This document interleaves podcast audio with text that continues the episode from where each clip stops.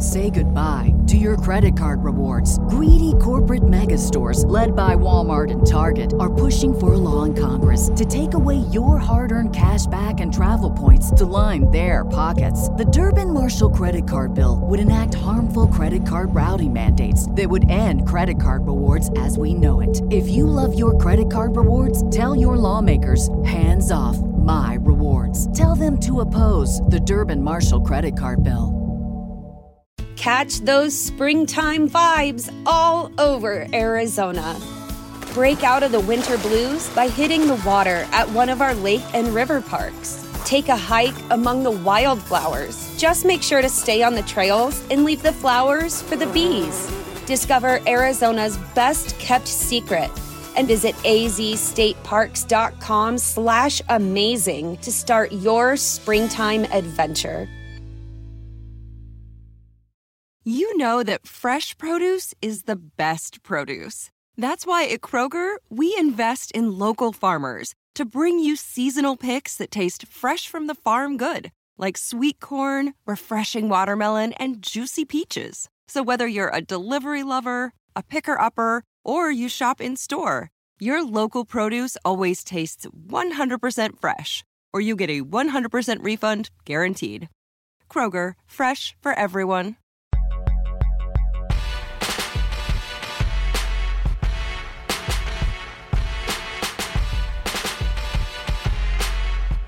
Hello, everyone, and welcome to a brand new episode of The Wrap right here on the Fight Game Media Network. Happy Monday to you all as we begin a brand new week in WWE as we are on that road to Backlash going down this Saturday in Puerto Rico. I'm Keila Cash, and by my side, as always, is my co captain, my right hand, the sometimes advocate for the now main roster bound Von Wagner. I bring to you, as always, someone who's getting the bag this week, somehow, some way. I bring to you, as always, Salty Scott Young. Welcome back, Salty. Thank you for having me, Keila. As always, it's a pleasure to chop it up and talk all things WWE. It's an especially good day today, you know, to be a to be a fan of the king, mm-hmm. to be just to be in the in the presence of greatness, you know, in, in this Laker nation that we got going on right now. It's just purple and gold, purple and gold, purple and gold, all over the place, all over the place. It's just it's just it's a wonderful day just just a great day. I wonder why. And granted, I did predict this for you. I wanted the Lakers to beat the Grizzlies. It happened in six games. They absolutely spanked them on ESPN on Friday night. 40 piece. 40 piece on them, embarrassed them, said goodbye. So I'm very happy for you. But unfortunately for myself, um, the Warriors could not finish business at home against the Sacramento Kings. And there's a game seven on Sunday, Monday, by the time this show drops. And the results will be one of the following the Warriors win, they face the Lakers in round two. And this is going to bring the most beef between us this entire year. or if they lose, I will cry tears of what could have been because this could have been the beef of the year. Well, that's what the boss is hoping for. He's he's he's hoping for it. So, you know, I'm not. I don't I don't need that type of anxiety in my life. I don't need that type of like anger in my life. Like I you know, I don't want to be at home just upset. The kids like, "Hey, daddy, come play with. Leave me alone." You know, I don't, I don't, I don't need to be like that. You don't want to be the man on the edge. I totally understand it. So go Warriors today. Win game seven on the road. Do it for me. Do it for the Bay. Do it for Gigi. Do it for Cali, for the Cali versus Cali matchup. The Bay versus LA. Yes, I made it rhyme somehow. We need this. I want this despite the smoke. We're going to deliver on the show for the next week and a half. We hope that's the case. But someone who's been listening to this for the last couple of minutes wondering why did i choose this week to be here for what could be the start of world war iii but i bring hey to you nonetheless a proud member of the fake media family someone who's been on this show a lot in the last few weeks as we were in the depths of WrestleMania season. We survived it, but he's here this week as we get ready for Backlash on WrestleMania Backlash this year. I bring to you once again seasoned vet Jeremy Finestone. Welcome back, Jeremy, to all of this basketball discussion that I'm sure has enlightened your spirits. Hello, hello, hello. I am actually in the South Bay of Northern California and following along with the evergreen conflict of you two talking Warriors and LeBron and going to the playoffs. And, you know, they are making it dramatic up in up in the uh up in the Gold State. However, it has been a hot minute since I had been here. Uh, last time I was here, we were talking about Cody potentially unseating Roman, all these things that were going to happen at WrestleMania, and uh, dumpster fire things have happened since then. And feel like I picked a hot week to show up and, as Scott would say, chop it up. But man, feels just like you walked in the door with the pizzas in uh and uh, community, and the whole room is on fire, and you don't know what happened. Just everything is going crazy. I'm ready to talk about it. Well, it was a very mixed week in WWE, full of highs and lows, things in the middle, in between, and whatnot. And you walked into a fiery basketball discussion. My mood will vary in the next 24 hours. We'll see about it, but hoping for game one or two of our series, Lakers and Warriors, and you know who I'm rooting for. Scott's obviously biased towards LeBron, so I know where he stands. But mm-hmm. in the meantime, between time, let's dive into the week that was for WWE. And the week started with some law and order. You know, there was another lawsuit filed. Boom, boom you know. So we got like this vibe going on right now. so we have like this thing of law and order. We got the People's Court theme, a cappella style right now happening between these two guys, which I appreciate. Y'all are silly, but I love you both. So, oh. anywho, we have this ongoing litigation that was filed in a court of law a few days ago by a former member of the WWE creative writing team, Brittany Abrams. And she was working for the company for a couple of years. And she was fired allegedly for taking home the WrestleMania 38 chair in Arlington, Texas at AT&T Stadium. And other people were able to take their chairs home and they didn't get reprimanded, but she got fired. And she was a black writer on staff for WWE, and she has filed a lawsuit against the company, Chris Dunn, Ryan Callahan, Jennifer Pepperman, Chris Lubrano, Mike Heller, Vince, and Stephanie McMahon as defendants to say that she was going through some pretty shitty work conditions in WWE and heard some pitches that were quite offensive regarding several superstars playing into racial stereotypes that are so out of date in this day and age. Because as I always say on this show, you know, I want professional wrestling to get into the 21st century of getting out of the carny shit business, be a reputable, respectable company that wants to be in the mainstream with that billion dollar respectability on top of that. But unfortunately, based on this lawsuit, we are just diving back into some old tropes and ways regarding black stereotypes for Bianca Belair, Apollo Crews. We had a weird pitch of Mansoor being behind 9 11 when he was six years old over 20 years ago choices, bad, tasteless choices by WWE. But I want Scott's take on the full depth of this 31 page lawsuit filed by Miss Abrams against WWE regarding some of the shitty storyline pitches we have seen on TV and things we have seen behind the scenes over the last few years that have not come to fruition, thank God, due to common sense prevailing at the end of the day. You know, it's it's it's a crazy thing because we we bag on Vince a lot because of his bad ideas, but look at these look at these like just awful ideas that he nicks. Because obviously he's the one who had to be like, nah, he's not going through. And some of these are just crazy, especially when you have the talent actually speaking out about it. You know, there's a specific one where Bianca Belair is told to go, uh uh and, you know, do all this. Let me get my, take my earrings out. You know, the very stereotypical thing that you would see. And, you know, she even tells the writer, the the the black writer, you know, I'm I'm not I'm not feeling this. I don't like, you know, he tells me to say this every week and stuff. Because let me tell you, this obviously this is back then because Bianca right now would be like, I'm not saying that. You not gonna keep writing for me. I am Bianca Belair. I say what I want. Like so, my my initial thought is, I'm actually surprised that this hasn't happened more often.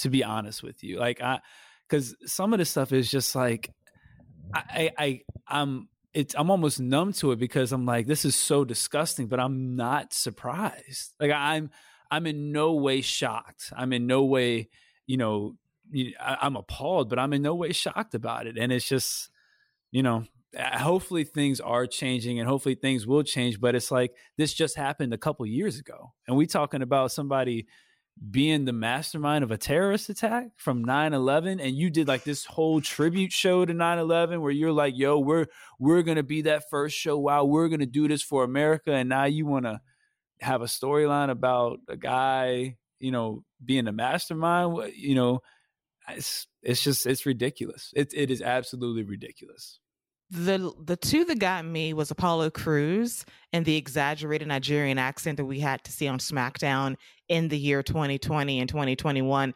Then on top of that, we had to see the storyline that thank God never came to fruition, but we saw it kind of circulate online about Shane Thorne being a crocodile hunter. But now we get the details of Reggie, who was at the time a sommelier, who's now Scrypts on NXT, was supposed to be hunted by Shane Thorne because that's what he was supposed to do. And he's supposed to have Reggie in a cage and torture him for fun and kicks. And when someone says, um, by the way, the optics of this looks really, really bad and racist, oh, really?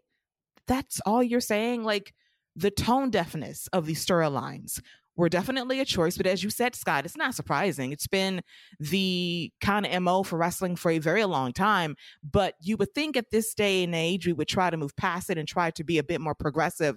But these tropes keep coming back. And thank God the higher ups shut most of this down. But the fact it was even discussed about was definitely a choice as well. Yeah, I, I agree with that. And, you know, and don't get me wrong, Vince obviously let a lot of this, like the Nigerian accent went through and he, he ran with it for a while. I mean, he he had this the the the spear, and we made jokes about the spear and the scepter and all that stuff that he had, and you know, he had Commander Azeez as his, his general because that's that's what a, that's what a Nigerian king would have is the, the the general right there, right? So, you know, I again, it's it's just this is the type of stuff that people talk about when they say, "I don't I don't want to deal with WWE," and it's like, okay, you can't you can't defend it. You can't defend WWE in this. You can't say, yeah, you know, but you can't say but WWE, but but because there's there is no but in this. They're they're flat out wrong. It's and you know whoever the writer is that like that are coming up with these ideas like are they still employed are they still there what other like what other type of storylines are really being pitched like this is just the ones that we know about that she's coming forward with so i can only imagine what what storylines are really coming out there and whatnot. And the the Hunter thing, I mean, they probably would have named him Kunta. Oh God, you know, like I mean, like seriously, yeah. like that's that's that's the way it's going. That's uh, you got a dude named you got a dude named Shane Thorne hunting these guys. I, would he had a cloak? Would he have been wearing all white? Mm. I mean, seriously, mm-hmm. seriously, he's gonna he's in a cage. What are we doing? What what are we doing? I am hmm. flabbergasted when you put it like that because how far are you willing to go to take it to that level? And it's not surprising.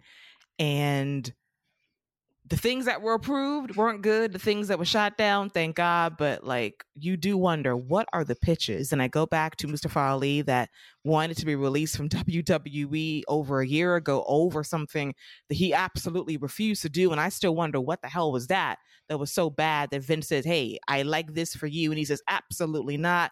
I want out of this. So it still happens to this day. And I hope this is a culture shift in WWE, but with Vince still in power in a lot of ways.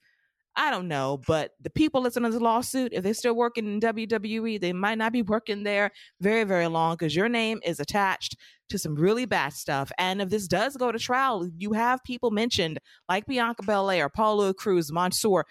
They might have something to say in a court of law if they are subpoenaed to talk in court about their experiences regarding the creative process in WWE. But Jeremy, your take on the lawsuit, the allegations in, that it entails, and how really outdated the creative process still is in WWE if these ideas are floating around that room on a regular basis.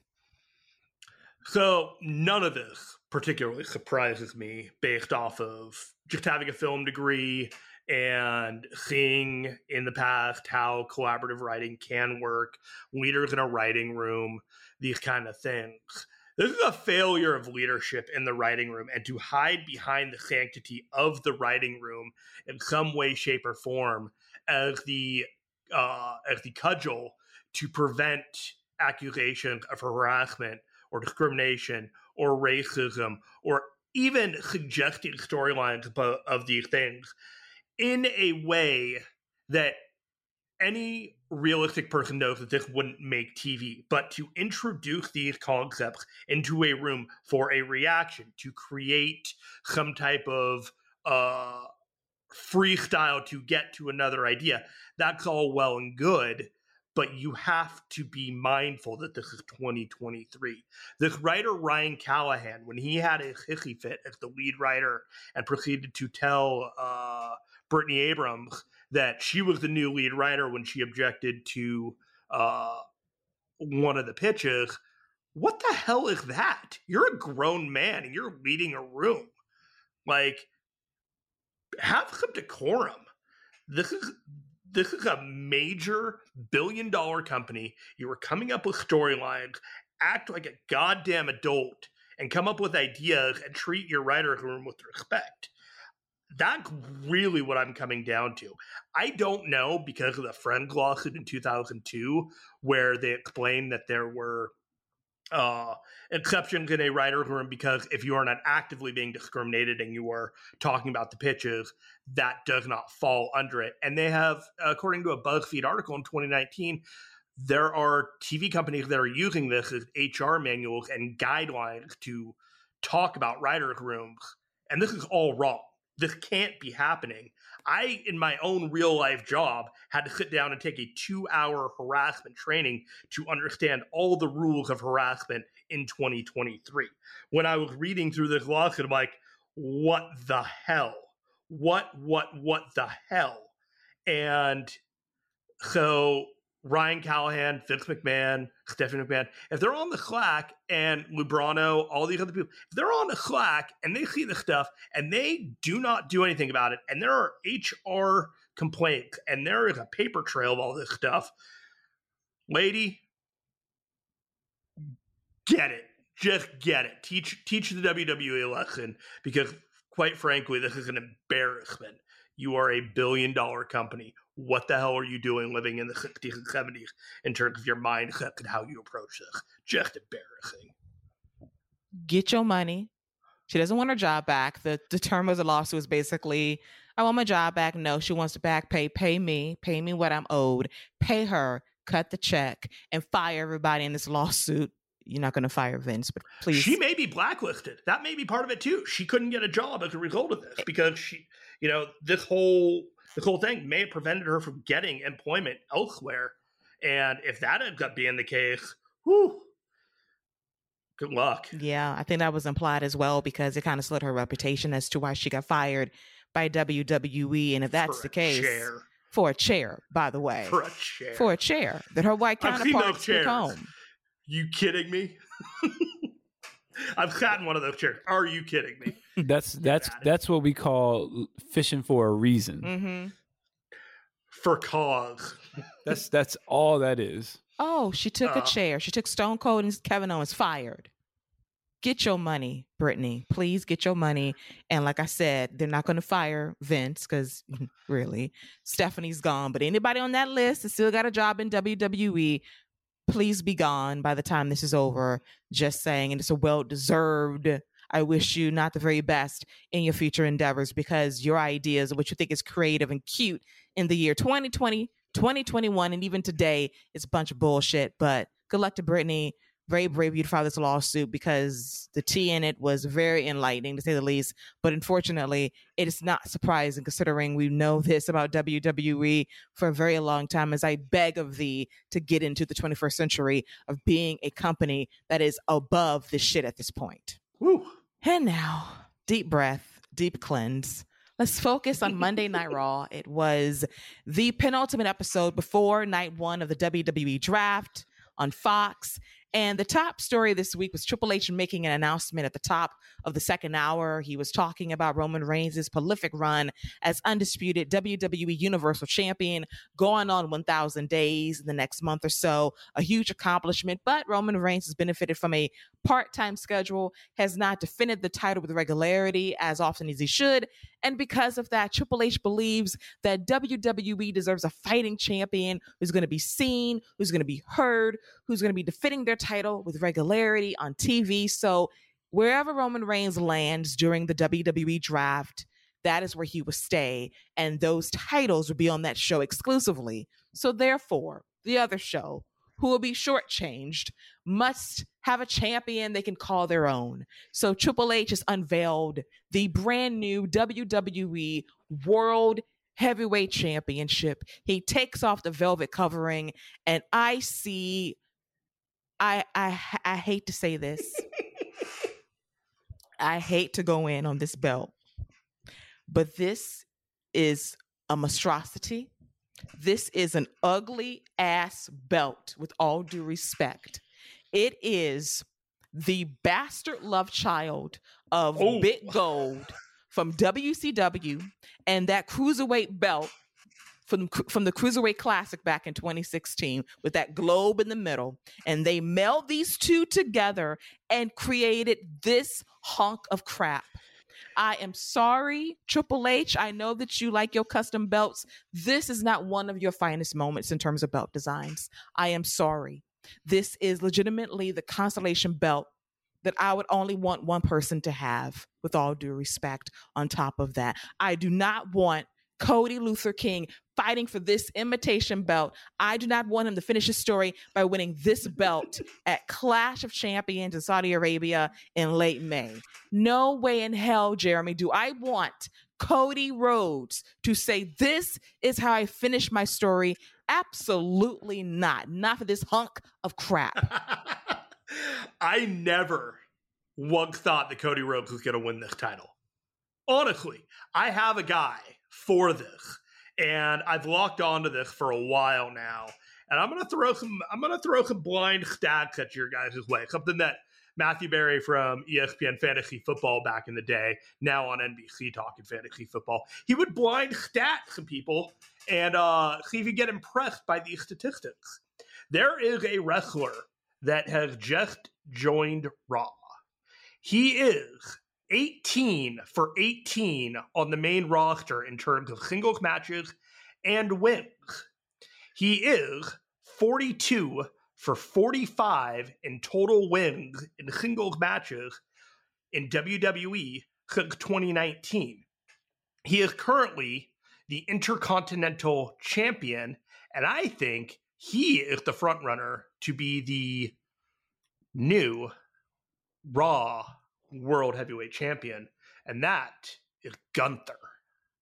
I believe that Gunther is the guy to hold this title, and that there is a legitimate story down the line between Gunther, Cody, and Roman Reigns with those three titles and those three individuals all vying at the top level. We have seen Gunther have five star matches with Sheamus, Drew McIntyre, and Sheamus. He went end to end at the Royal Rumble with Cody. He has been positioned at an incredibly high level, and really the only reason that people are looking at it as a potential, nah, I don't think so, is that they want to see him win the honky beat the honky tonk man 450 ish day streak his intercontinental title. But if you put an undefeated guy, an undefeated guy who I also would add, Roman Reigns has never defeated or even really been in a ring with, minus perhaps a Royal Rumble. This is the guy to belt. Everyone else, it would be illegitimate or a secondary title, but I do believe that Gunther, if he were to hold a world title, would give it the legitimacy that people look at it and think, okay, this is an equal title to the other one. I like your theory. I think Gunther will be a great Raw heavyweight champion. I like how you downgraded it, Jeremy. Not WWE, it's Raw to really say, you know what, this really is the bitch title with respect, of course. For now, For but now. I do believe that if you put a put the belt on Gunther and he has matches like that he has, and he holds on to that title for a legitimate period of time, I'm thinking for at least a year, maybe through WrestleMania, you have created a new legitimate world title. Give it some prestige and shine to make me somewhat care about it. I can't care about it from the eye test alone right now because it's ugly with all due respect. I think the pro- title is beautiful, but that's just me. And I'm sorry, Keila. We don't normally disagree, but we'll throw down on this one. That's a good looking title. I respect your opinion, Jeremy. We're still friends. Do, but I but I'm okay. We're still friends. that I can agree with. We're still friends. There's still love here. Our tastes and belts are just a little bit different, and we're still good. I love you. Virtual oh, hugs oh, from here. Okay. Now, virtual hug. Yes, I feel you. I adore you. Now, Scott, my ride or die. This is on you now. We have to double team Jeremy. Now, do you agree this belt is hideous? Or are you on Team Jeremy? And your thoughts on this creation of the secondary title that Cody should never vie for, but I have a good idea who should after you give me your thoughts on this entire situation. First of all, okay, first of all, a couple things.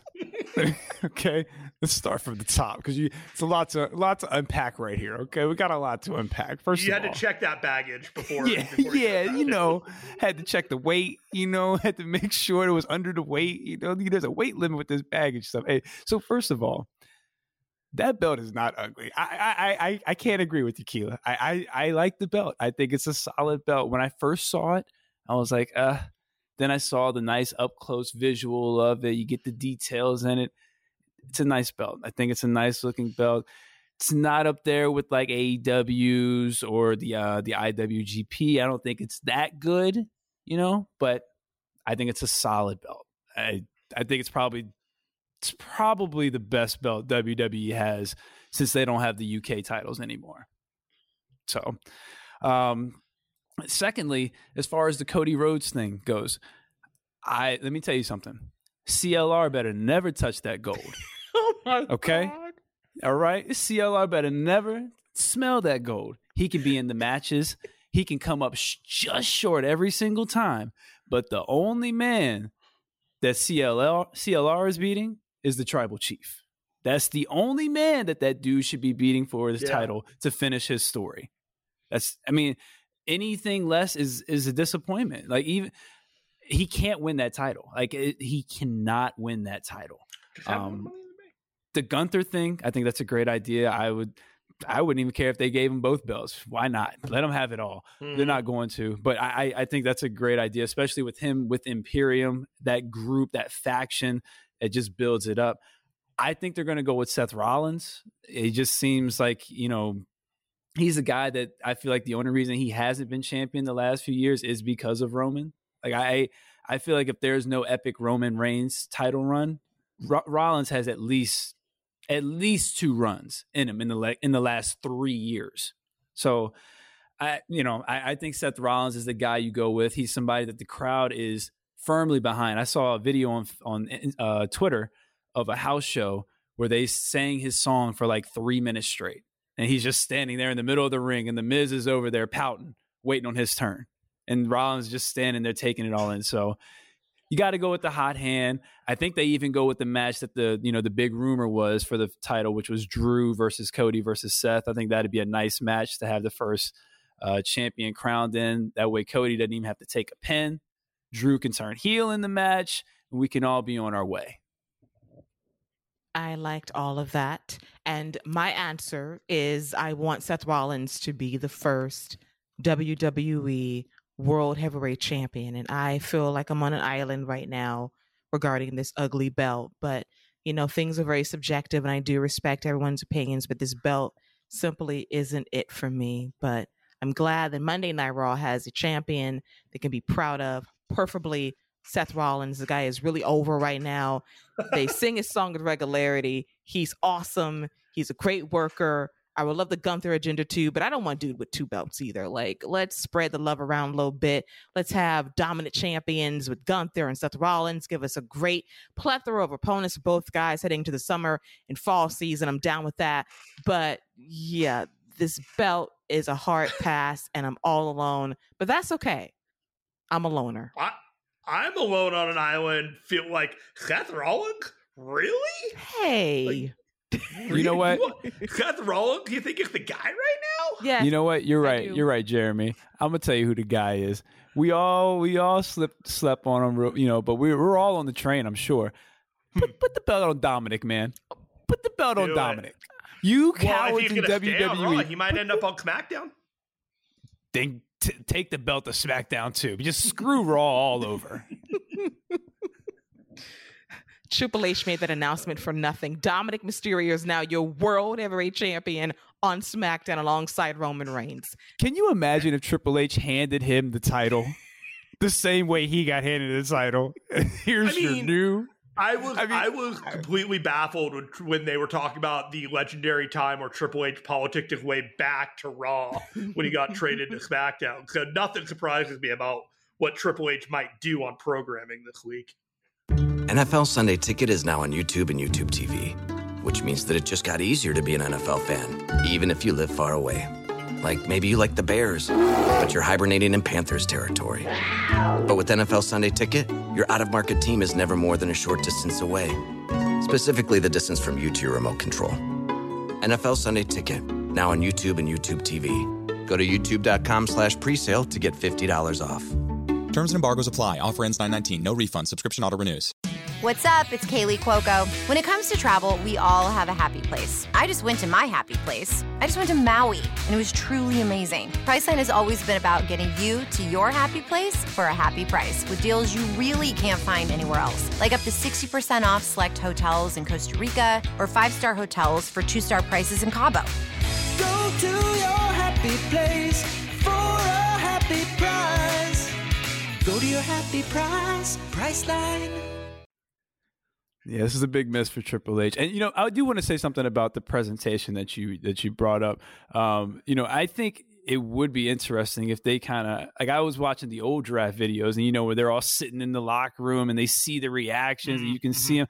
Like I I think that would be interesting, especially if you do it like they it that felt like that was like there was legitimacy. Like when you see the Undertaker looking like, what the hell? Why am I moving brain? Why I gotta move my stuff? Like that, you felt that. You could see it all in his face. Like little stuff like that would just just make it seem more like, all right, we got something going on instead of it just being this random thing where it's like, all right, let's just throw a name and see what happens. Scott, I don't know how, how you read my mind, but that's exactly who I thought of because he got the fuck up. He was just like, bruh, I gotta go move all my stuff, dude. I just got in here. I just sat down, got my catering, and I gotta go move my bags, change my So, shirt. so the Raw title is called the WWE World Heavyweight Championship, and then Roman is the undisputed World Heavyweight Championship. Is that the undisputed Universal Heavyweight Championship. okay? The undisputed oh. Universal Championship of the galaxy. What do you mean? Yes, the go- the Intergalactical the Championship. unchallenged undisputed. Right. No Like, one e- can challenge him. Now. Even the names have levels to them. yes. Like even the names have levels to them. See how shady this is? Here, here lies your WWE World Heavyweight Champion. Over here, though, is your undisputed Champion of the universe. Okay, so what happens if you end up with the WWE World Heavyweight Championship and then one of the other two? Like you are the undisputed Universal World Heavyweight Championship, and then there's the the other one. So so now I'm confused. How do you split up the title when you name them? Are they is there one that's the undisputed, or is it Universal and the World Heavyweight? Because there's already World Heavyweight.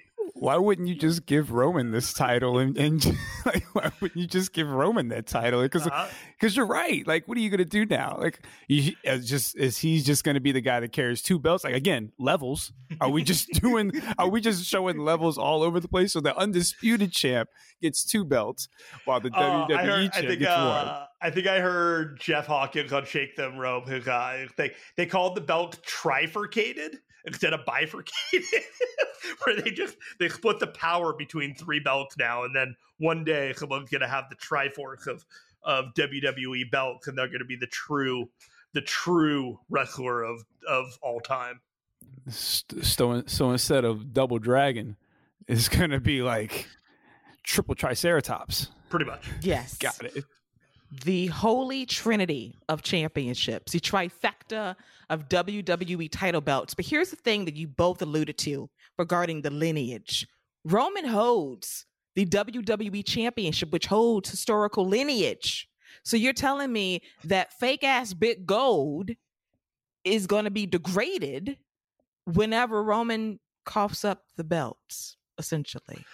So when was the last time we had this? Daniel Bryan had two belts, and then that became one belt.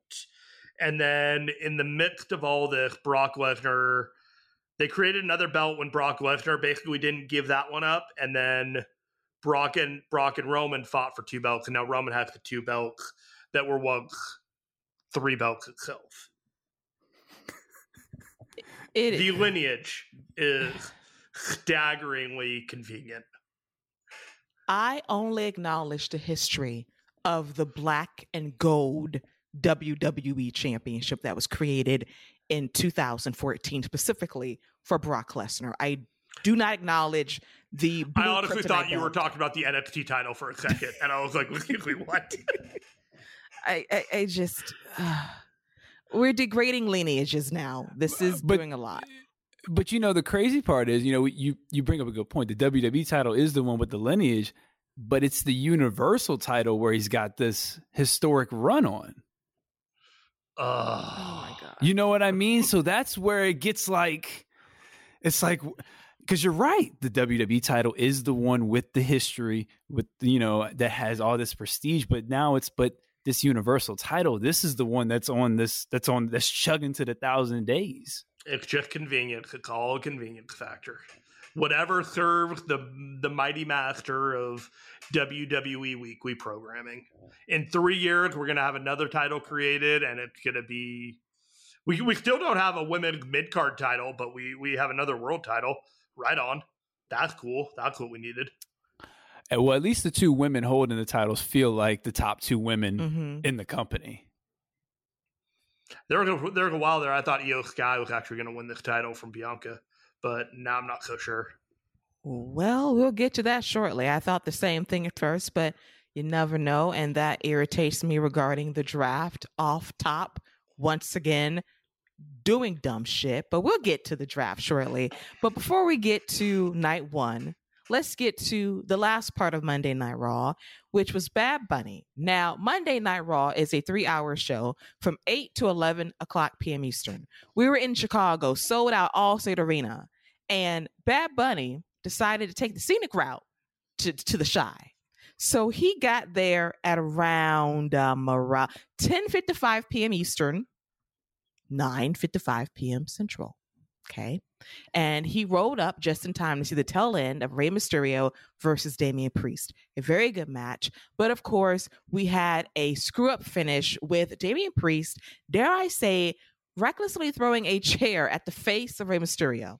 Choices. Not good. So as Damian Priest continues his beat down on Rey Mysterio, Bad Bunny finally shows up he appears with a kendo stick and he goes to wailing on Damian Priest with said kendo stick, laying in more shots than Saraya to Britt Baker on AEW Dynamite two weeks ago, just laying in his shots on Damian Priest, sweeps him off the announce table, continues to beat his, to, continues to beat his ass and chases him away. And then we have Bad Bunny grab the microphone to let everyone know that he is no longer hosting Backlash in his home country of Puerto Rico. No, no, no, no, no. Instead, he will be fighting Damian Priest one on one in a street fight. He is going to be there to whoop Priest's ass and Priest's game. It's Puerto Rico versus Puerto Rico in Puerto Rico at Backlash. I'm very surprised this is not a team match involving Bad Bunny and Rey versus Dominic and Damian Priest. I can I can assume they're all going to be at ringside for this match because there's no rules in a street fight.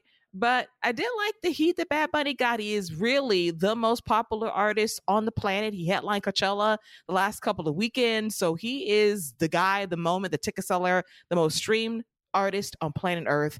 And for WWE to have this guy on your TV pulling in good ratings for you against heavy competition via the NBA and, and, NHL playoffs is pretty damn impressive. But Scott, your take on Bad Bunny's cameo appearance on Monday Night Raw in Chicago being over and now facing Damian Priest one on one at Backlash without the tag team caveat. Uh, I'm kind of torn on it because I thought Bad Bunny was pretty good throughout the whole thing, but I think it's absolutely ridiculous that Bad Bunny just shows up and is like, yo, I want the biggest dude I can find in a street fight. What? I just think that's absolutely ridiculous that he would challenge Damian Priest of all people to a street fight because he got to hit him a few times with it, with the kendo stick. Like, who do you think you are, Bad Bunny? But I, the match will be good. I'm looking forward to it. I just, I, am I'm, I'm kind of torn on it because I, I just find that part to be a little ridiculous. I get he's a big star and he's had a couple, he's had some good matches, but like, you know what Damian can do. You see what he can do, and you want to. All right, whatever. That's fine.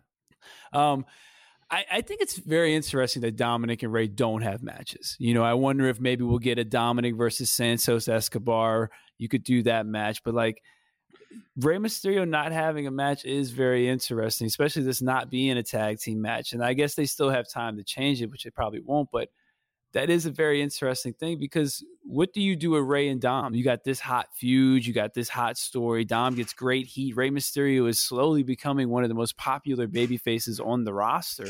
And not just because of his legacy, just because like the story and he just it just seems everything just seems to be clicking right now. You're getting a little bit of that lightning in a bottle type thing. He's got to have something to go on besides just being with Bad Bunny. Could be. I'm very shocked by this as well. I won the tag team match. In all honesty, this is a big step for him to be in a singles match for a long period of time, even though you got some smoke and mirrors against Damian Priest. Should be a very fun match. Atmosphere in Puerto Rico should be live and hot on Saturday night. But Jeremy, your take on Bad Bunny's appearance on Monday Night Raw and now this being a street fight, not a tag team match. I was definitely surprised that it was not a tag team match. I totally assumed it was going to be Dom and Bad Bunny, uh, ex-con Dom and Damian Priest uh, versus Rey and Bad Bunny. But maybe, you know, ex-con Dom can't fly to Puerto Rico, considered a flight risk from law enforcement. So they kind of they kind of 86 that one. And Great point. Honestly, I thank you, thank you. Uh, I, Damian Priest and Bad Bunny in a no disqualification street fight sounds like a lot of fun, and I feel really confident with the way that they built it, especially when you think about the fact that Priest and Bad Bunny were a tag team against The Miz and Morrison uh, a few years ago at WrestleMania. So there is that kind of, yo, bro, we were friends, and you you did that to me. Like, I don't care if I'm the biggest like recording artist in the world. I'm gonna beat your ass, and I can get behind that. Just like you were my friend, you fucked me over. I I want some skin let's have it. Let's do this. Puerto Rico, I can't see Bad Bunny losing this. I can see a whole lot of bullshit with him winning, and I am here for it. I'm here for the shenanigans by way of the LWO, who, by the way, are selling merchandise Ooh. like crazy. So, WWE, I need you to give them some wins very soon if they're selling merch for you like this, which is insane. Love the new theme song, by the way, with the Viva la Raza to kick things off. So, you have a faction here that's been around barely a month. The merch flies off the shelf. It's sweet looking merch. We talk about it every week on the show. Push them with a W or two. By the time the draft resets itself, we have our rosters aligned and ready to go because I would push somebody that's making me a lot of money in the merch department. I'm just saying. Yeah, I uh, I am so surprised by the LWO success, but I'm here for it. I I kind of thought, can I get away with wearing an LWO shirt? Probably not, but I thought about it. you can buy a shirt; those colors are sweet.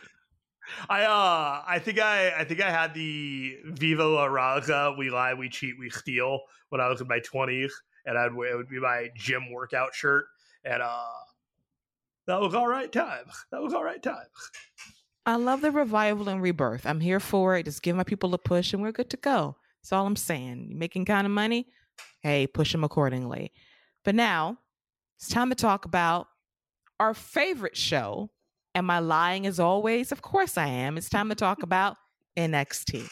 Now, I shocked my co hosts when I revealed the rundown on the low, and they said, wow, this is a lot of NXT. It wasn't a good show. And I will concede it was not a very good show. This was the spring break in edition of the NXT Spectacular on USA, and it drew a pretty good number by today's standards. And there were some good, there were some bad, and there was some ugly on the show.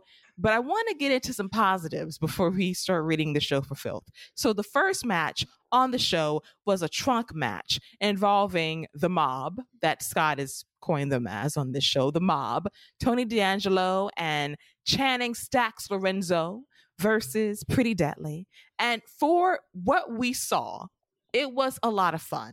Stacks is improving. I will say that. He has a sweet drop kick. He's got the mechanics down. Tony D's always good and he always impresses me. Pretty Deadly are up for anything. They took a bump in a ball pit, which is a guilty pleasure of mine. So thank them for their service on that. And they brawl in the back. It's a really fun back and forth trash battle match. You know, a lot of surfboards and beachy things and whatnot. But this really comes down to pretty deadly, trying to get the upper hand on Stacks, so throws him in the trunk, and then Stacks is going to basically spraying with a fire extinguisher. Tony D comes through. They drop the dime on Pretty Deadly through the table, and they throw both members in the trunk of the car, and they win the match.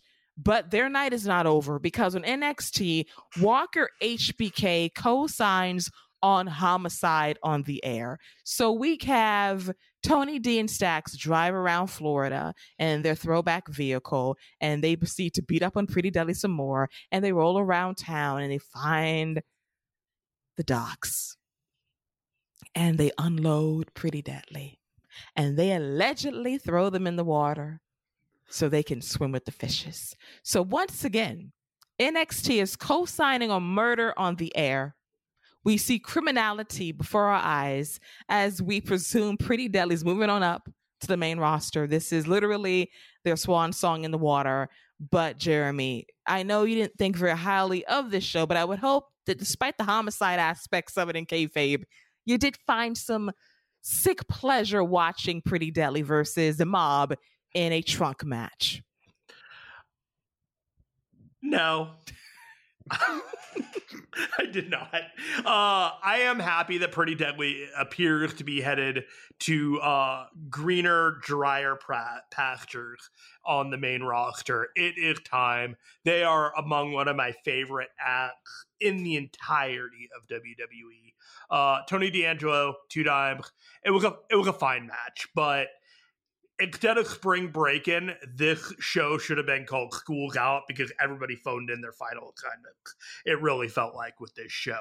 Uh, I don't know what was happening, but everything just seemed messy. It just seemed like we got to get through this show in one piece, which, frankly speaking, that felt like urgency at the beginning, but by the end of it, they really felt like they had to get through this show in one piece.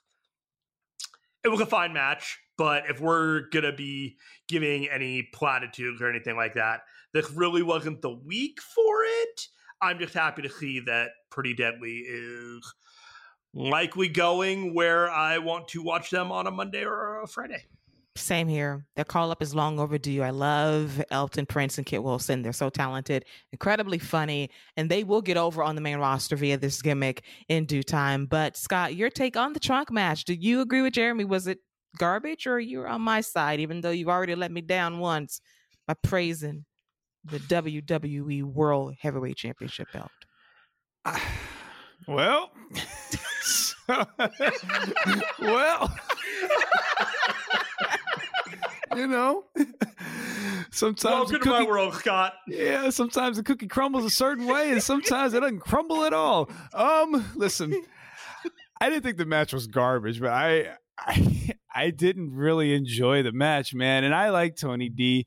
Um, and I, am the the match was fine. I, it wasn't it wasn't bad. It wasn't good. It was fine. It was just a regular NXT. It didn't feel like a spring breaking match. I can tell you that. um, I, I will say this though the, the the murder aspect thing we got going on with the mob. what, what, what do we what do we? Because the last time they murdered somebody, he ended up showing up on on on AEW Dark with Swerve's bodyguard. So I, you know, I or no, that's not it. He's in the other group. I'm sorry. So I look, he's in. He He's joins. disappeared completely. He's nowhere to be found. He's nowhere to be found. He's just showing up in random groups trying to get in. He's trying to join another gang, and nobody wants him. Okay, so I'm worried. I'm worried about Pretty Deadly because who knows where they're going to show up next. No, I, I I agree with you. I think it's good they're going to show up, but like, wh- I I need to know what Walker HBK is thinking with like the vignettes, the this this murder thing he got going. Has he been has he been watching Impact? Like I know he I, he must have heard that that Naomi or Trinity was showing up. He's like, oh, let me check out Impact. He was going. Did he see somebody getting killed? What's like what's what's going on? Did he see how they send their wrestlers off? I, does he want to turn this into a, a real Walker HBK a Walker HBK Texas Ranger show? And he's gonna like try to find out who murdered him. Like, what are we doing, man? This not a good start to the show, and it probably put me in a bad mood for the rest of the show. Babyface mobsters are so weird. it's like what am i supposed to be doing with them like why would i cheer them when they killed when they quote unquote killed the most entertaining tag team in nxt Like, we like The Sopranos. Hey, let's make a mob sympathetic because The Sopranos is a good show. No! clearly not understanding the sopranos at all Nuance! Nuance here. Come on! Now, granted, I watch General Hospital, and Sonny Corinthos is the Here go. nicest neighborhood mobster in Port Charles. Okay, he is a coffee importer by day, and I don't know what he's doing on the side at night. But they bow down, kiss the ring, and respect the king. So mobsters have layers. Okay, Tony D, Brick and layer with a heart of gold. have layers and they commit murder on the air for reasons that boggle the mind and i'm supposed to cheer for them choices Family first, right? Family first. hey shout, shout out shout out to the gh listeners too shout definitely shout out to the Yeah. gh listeners and oh Hashtag Sprina. Hashtag Sprina. For this one. Absolutely. Absolutely. And shout out to Philip Darnell, Nate, and Jay, some very faithful listeners. I told them I'd give them a shout out this week on the show. Hot damn. look how you finessed all of that in 30 seconds Hey, listen, you you set me up with the General Hospital thing, and I was able to easily finesse that. You know, it it essentially looked like Kyrie to LeBron game seven in the finals. you know see it was honestly, it was honestly surgical, Scott. General Hospital, so surgical. Love it. Love it. but see that was such a dig at that exact moment because you have the audacity to spring on me game seven of the NBA Finals, Warriors and Cavaliers, and I despise you for that reference. Shout out GH hashtag Sprina, but still, you tried it. There we okay? go. See? See? You you tried go. it. And the fact that Jeremy knows the hashtag too, frightening. So all of you are in on it now, and I love it. The proper agenda. Spencer and Trina. Oh my God. You know too much, Jeremy. he knows all all up in the tag too, you little spy. Ah, that's great. I love it. Taste levels. Solidarity. See, I support I support you, you support me. It's making me cry right now. I'm very emotional. Despite the disagreements regarding this show, but I think we're going to be in alignment very soon regarding spring break-in because what I'm about to do here is going to be half praise, half shade. So next up was Lyra Valkyria versus Cora Jade. Pluses. I like Lyra in this match. She was very good. She had clean offense. She later kicks in nicely. Love the locomotive Northern Light suplexes on Cora Jade. She was showing out. I like Lyra a lot. She has potential, great star presence, and I think she can be a star. However, Cora Jade. Yeah. Mm-hmm. That's all I have to say about that. Kendo stick finish. Did not care for it. DDT, weak ass finish to a match that was going pretty good until the end. But this is all about Lyra, and hopefully she gets a push post spring breaking and battleground. But Scott, your take on this match is my assessment correct, or am I off again? A couple things. First off, you already know what it is. Cheddar biscuit for the kendo stick with Cora. So we already let's go ahead and get that out the way. First off, you already know what it is with me and Cora and the Kendo. So there's that. Um, secondly, a second cheddar biscuit because I'm not going to piss off Bron Breakker. So there's a second cheddar biscuit for that. Um, no, I, I, think you're spot on about this. I thought Lyra was great. Like I thought she looked really good. I thought she stood out in a great way, and I hope she's somebody that NXT and, and, and HBK really decide to get behind because I think there's something there. There's absolutely a baby face, a top tier baby face there because I don't really see a need for Roxanne to be there too much longer and I, you need somebody to fill that. And I think she'd be a perfect fit. Um, Cora is, I mean, this is who Cora is, though. Like, you know, I, and I, but I, I, I think a lot of this is just the women that are in NXT right now. There's not a lot of veterans, so a lot of these girls are plateauing, and that's not. I don't. I don't put a lot of that on them as much as I think they need you. You need different and more talent to work with. You can't keep working with the same people and expect to get better. That is literally insanity. Like to keep doing the same thing and expecting a different result. Like you got to work with different people. You have to work with better people.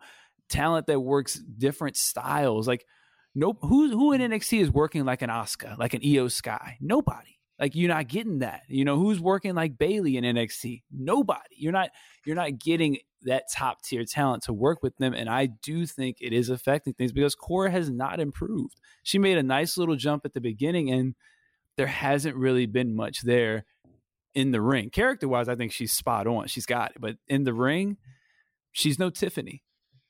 Well, we'll get to Tiffany shortly as well. But yeah, I think there's been a wall that's been hit. I know that she's been hurt, and that could have delayed her progress as well. But you've been in the system for a while now, and I have not seen a lot of growth in the ring and to me it's starting to get a little concerning because I was riding for Cora Jade maybe this time a year or so ago. I was like, I'm on the Cora Jade train. I want her to be the next champion. But you have to be able to show up in the ring and put in the work and get better. And I have not seen that yet. I can give a little bit of grace due to injury, but at some point you have to get over the hump. And that takes working on the road, working with different people, and getting out of this system mentality, which is really a problem in NXT as a whole right now, as we get to the injuries that have plagued this brand as of late. But Jeremy, your take on this match, Lyra Valkyria versus Cora Jade, and whether or not you thought Lyra was a standout in this match. Honestly, I've seen a, I've seen my fair share of Lyra Valkyria Valkyria matches. This is the worst one I've ever seen, and I, I don't say that lightly. Cora Jade, she did she she has the look of a WWE superstar. She actually looks a lot like AJ Lee to me right now, and I don't know if that's intentional or not. But this began a theme of just like low quality matches throughout the night that really disappointed me in, in general. Uh, I I believe that both of these individuals are are capable of better in the ring than what we saw. I am glad that the feedback that I'm seeing from other people they were positive on Lyra, but this was not a good match for her. Uh, there, there was almost an aspect when I was watching it where if in like dance you have the the one two three four the the four beat or the eight beat where you you do your moves and a sequence of four or eight and that's kind of how I felt like this match was being like worked. It's like they were one two three four and then next sequence one two three four. Like they were just very careful and methodical to hit all their moves. Like they were trying to make sure that they they didn't miss anything. And it felt inorganic as a result and i don't i i hope that they have a better uh better match the next time they meet up. I would hope so as well. But Lyra, to me, despite the match not being the greatest, I thought that she was a standout and I was really impressed by her. And I think that she has what it takes to be a top baby face on this show whenever Roxanne Perez moves on up to the main roster, which could be imminently regarding Monday's draft for Monday Night Raw as we get to our NXT Championship match involving Grayson Waller and Carmelo Hayes. I thought this was a very good match, but also it was beset by an injury at the end with Grayson Waller doing what he does. He takes a risk by delivering an elbow drop to Carmelo Hayes through the announce table. We have some great counters by both guys in the ring as we had Grayson of a springboard by Carmelo at one point attacks Trick Williams at ringside as well to gain the upper hand, but then it comes time for him to live in that rolling cutter through the ropes and his knee buckles. It gives out and he's unable to really finish the match. Carmelo Hayes goes straight home with a super kick, followed by the guillotine leg drop the Bennett to retain the NXT championship. And Grayson just pushed Melo off, like, get off of me. My knee's going through it. We don't know the true status of his knee injury right now, but it was a very sour way to end a pretty good championship match for Melo. And I was very surprised that this match, injury withstanding, did not main event the show, Jeremy. I don't even remember. Oh, the Indi Hartwell, Tiffany Stratton, Roxanne Perez main of that match. Yeah, it looked just okay. I kind of expected more from this. Uh, Carmelo Hayes, he he delivers, and he was able to get through this match when he saw that things had kind of gone off the rails. I kind of had to watch this match two or three times to figure out exactly what happened to Grayson Waller because I watched him hit his ankle and knee when he did his uh, outside springboard cutter attempt. But before then, after he had done his jump off the top rope onto the uh, announce table, he was limping just a little bit. And it was just one of those like, he, I felt like he kind of pushed himself too hard. And that's going to be like an experience thing in the future where he's going to have to learn, like, just listen to your body, man, because you might not have the opportunity to get out of the situation the way that you did in this one. And there's a, lot of lessons to be learned on how to wrestle these matches and how to get out of these matches with uh, disaster, you know, looming in a lot of these cases. Um, I think a lot. I think the general takeaway for the NXT show is it could have been better, and that's kind of my takeaway on this one too. I just thought it could have been better. Was it fine? Yes, but we are what we have a lot of programming between AEW, New Japan, WWE. Just okay sometimes isn't good enough. Ooh, Jeremy laying the hammer and the law down this week regarding things on NXT. Scott, are you a harsh judge towards this NXT championship match as well involving Carmelo Hayes versus Grayson Waller? I am, uh, and that's just because of the talent that's in there. I'm I'm a big fan of both. I think both are have top tier, you know, attributes to them, and I came away very underwhelmed. Um, I understand the injury played a part in the finish, but to me, like some of the stuff was just unnecessary. Like, why did you need to do the elbow through the table? Why did this match call for some a huge spot like that? Like, you know, I, I just again, I you didn't need that spot. Uh, the match was the match was fine. I don't think I don't think they can have a bad match, but I expected a good to great match, and it was just it was just a regular NXT match. It didn't feel special, and man, I gotta say, this is the second time Grayson Waller has had a title match and not main evented, and I'm not happy about it. But I guess that's how they see Grayson Waller. Yeah, not a good look for Melo either first title no. defense and you're not in the right. main event. I was floored when they opened up the second hour of NXT. Like, okay, mm, I'm not here for this, but all right, let's give them a show. It was good, not great. I expected a bit more injury happened. I get it. But yeah, I thought the placement of this match was definitely curious considering how the show ended. But you can't foretell anything when it happens at the time. But still, this was Melo's first championship defense as champion, you would want him in that main event spot. He's Melo. He's him for a reason. Him doesn't do second hour. I'm sorry. He does the main event, but I'll leave that alone as we get to our favorite topic on this show. Little Big Town, you know. Ugh. So Little Big Town's been beefing as of late.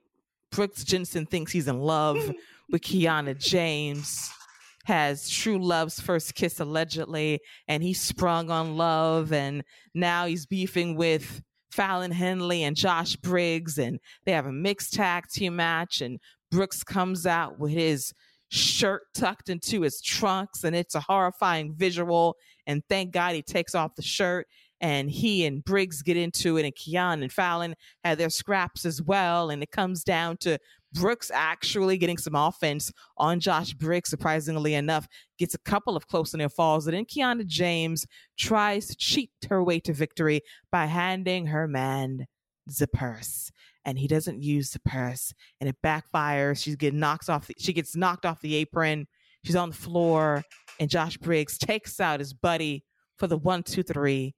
And after the match is over, we have Kiana James ready to slap the taste out of Brooks Jensen's mouth. And he wonders, why? I thought you loved me. And then she tells him in front of the world, I never loved you. And she walks away, and the crowd goes, Oh. And then we have Josh Briggs, who just beat his buddy one, two, three, realizing, Oh, you poor simp. Look at you. Look who you gave your heart to. Now you cry on my shoulder and we can reunite all in one night. And Fallon Henley is in the background plotting, like, yep, the door's open for me. And one day, very soon, I'm going to confess my true feelings for him. And I am going to deflower the version, the true end game of this shitty ass storyline, Scott. I don't care, man. I, I I I don't care, man. Like this is this has been one of the worst things. I I I I, can't. I, I don't I don't know, man. The, the match wasn't good. I want better for Briggs. Jensen, man, dude looked like he found that outfit on the old dirt road or something. Like, bruh, how you find a cleaners on the old dirt road to get that all white? Like, what are you doing? All right ah, whatever, man. What is the sooner this is over, eh, the better. I, I I just don't care about either one of them. Jeremy, your take on the Three. best love story in WWE. Three takeaways here. Three takeaways here.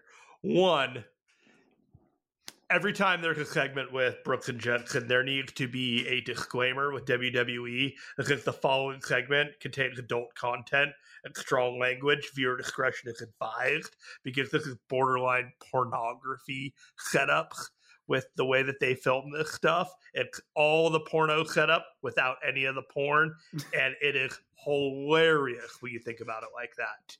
So Jensen has his hair straightened as part of his white boots, red trunk, tucked in shirt.